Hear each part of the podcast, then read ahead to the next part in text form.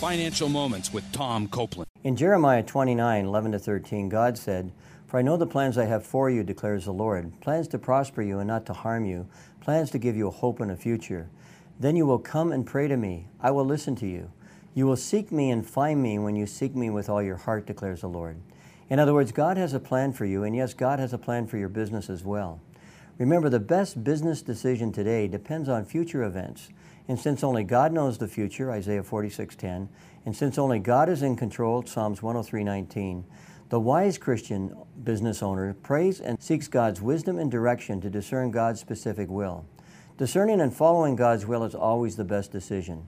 How do you do this? Pray and ask God for His wisdom, study God's Word as it applies to business, obtain godly counsel, and ask God to speak to you through His Word and through His Spirit. To learn more, check out CopelandFinancialMinistries.org.